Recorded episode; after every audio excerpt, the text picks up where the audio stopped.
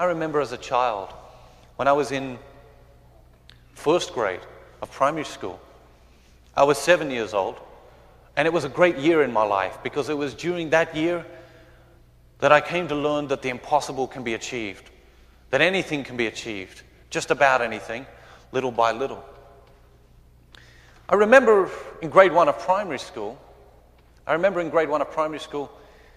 to the school gate on a Friday afternoon and finding my brothers standing around the gate, messing around, playing games, beating each other up a bit, you know, waiting for my mother to come and pick us up from school. And I remember on Friday afternoons, all my brothers used to be happy and excited because the school week was over, the weekend had come, and that meant lots of sports and no homework. And so there was a great excitement there. But I remember week after week on a Friday afternoon making my way to the school gate very sad. And I remember one Friday afternoon in particular, the school bell went and everyone rushed out of class. I slowly tidied my desk, I packed my school bag. Then I dragged my school bag slowly towards the school gate, where I found four of my brothers happy and excited because once again the weekend had come around. But I remember this particular Friday afternoon I was particularly sad. And I remember my mother coming to get us. She used to park the car down the street and then walk up to the gate and gather us all together, and then walk us down to the car and throw the bags in the back of the car, and one by one we'd get into the car. And I remember getting into the car that day and bursting into tears. My brothers, they looked at me wondering what had happened. And then my mother got into the car and she saw me crying. And she said, "What's wrong?" You see, in grade one of primary school, on Friday afternoons, we used to have our spelling test, and I always used to fail. They used to make me sad.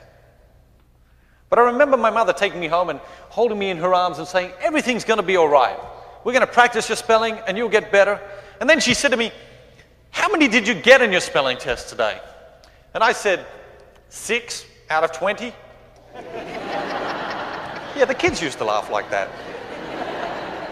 That's why I was sad. She said to me, "How many did you get in your spelling test today?" I said 6 out of 20. She said, "That's okay. If you get 7 next week, on Friday afternoon, I will take you straight from school and I'll buy you a big bar of chocolate." I got 7. And I got my bar of chocolate.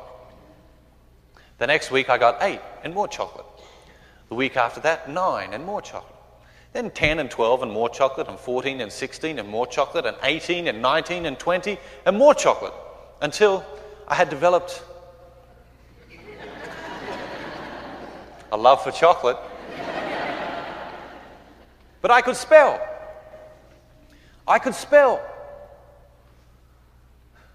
And I think we all experience things like this in our lives. For me, to get 20 out of 20 in spelling, you know, when I was in first grade, when I was 7 years old, seemed like an impossible task. It seemed like, you know, climbing Mount Everest twice in 2 weeks backwards. But little by little, through the encouragement of my mother, my teachers, I was able to climb that mountain. Little by little, through their encouragement, I was able to climb that mountain. It takes perseverance.